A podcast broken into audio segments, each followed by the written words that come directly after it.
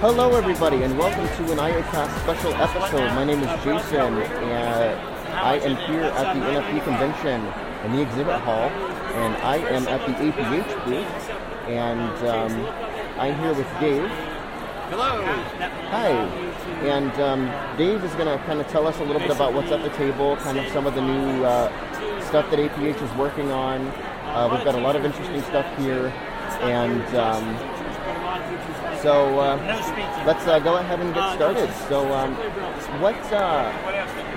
what is some of the stuff that we have here, Dave? Man, it has been a really exciting year at APH. You were just playing with Code Jumper, which is one of our really exciting things that we have here, which was developed by Microsoft, and APH is distributing it worldwide. It's a toy that teaches the concepts of computer coding for young children ages about 7 to 11. You learn the idea of coding through completing stories, completing audio files. You were looking at something like the rower, lawyer, boat. You were creating a loop for the first three rows, and then you can use variables. It's one of those things that's almost impossible to understand until you actually have your hands on it. But you can go to CodeJumper.com, and you can get more information about Code Jumper. It's really cool. It has to be out later this fall. We're hoping over the next couple of months. Yeah, it's really interesting, and all the buttons are nice and tactile.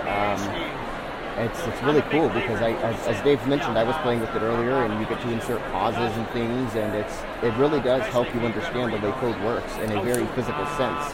So it's really neat.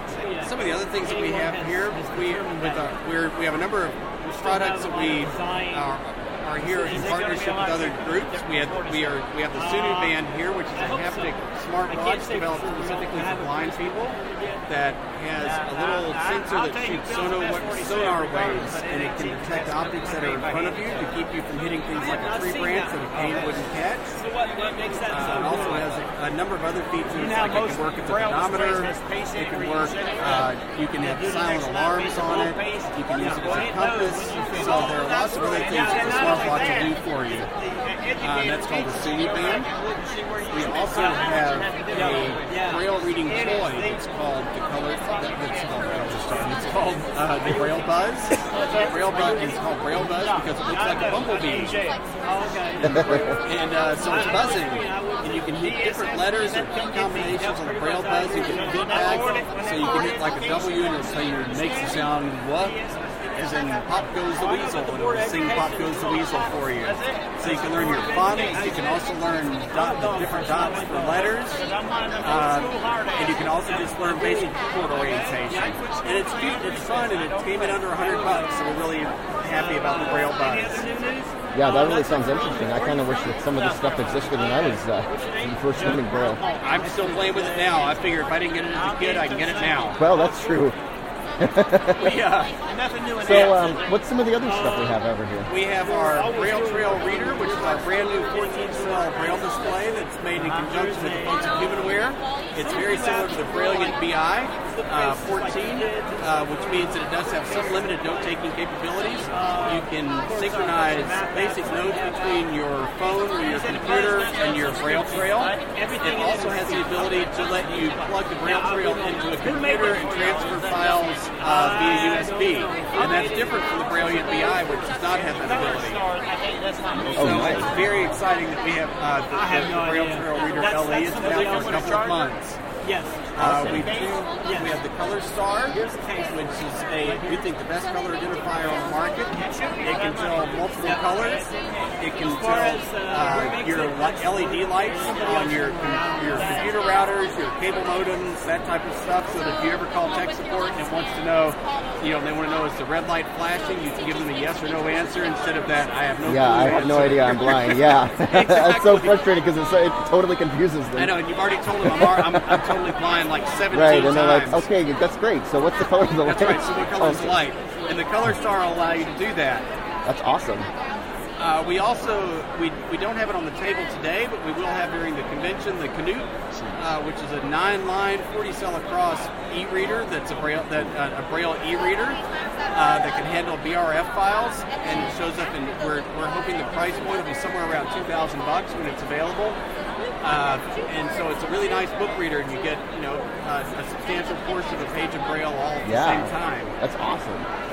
We have our Jupiter video magnifier made in partnership with our friends at Vispero, which is a real simple to use, easy video magnifier. It's 13 inches, folds flat, will fit into a laptop bag, weighs about 6 or 7 pounds, has about 4 hours of battery life, so you can take it from class to class, use it near view, distance view, self view, and it's got lots of buttons and dials so that it's really simple to use and you don't have any touch screens to worry about.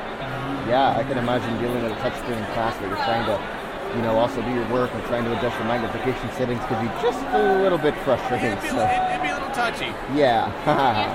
So we also are, we do have some brochures and information on Access Explorer, our GPS program.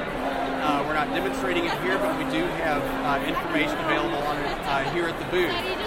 And that's what we've got this year. Awesome. So we've got a whole bunch of stuff on one table. Alrighty, so thanks for taking the time to talk with me. It's been a lot of fun. It's been a real pleasure. So if people have more information, how can they get a hold of you? How can they get a hold of APH? A number of different things you can do. If you've got a general inquiry, you can send an email to info@aph.org. People are always welcome to email me directly. I'm Dave Wilkinson, and my email address is Dave Wilkinson, DAVEWILKINSON,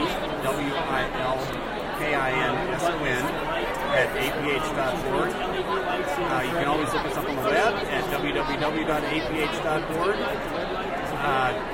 For Code Jumper specific stuff, we have a website set up just for Code Jumper at CodeJumper.com. And of course, you can always call our customer service line at 800-223-1839.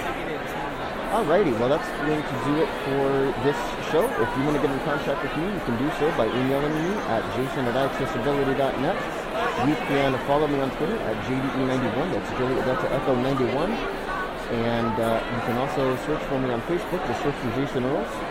If you want to get a hold of iAccessibility, our contact info will be in our closing queue. If you want to get in touch with us on Slack, you can do so. iaccessibility.net/Slack. You can sign up there.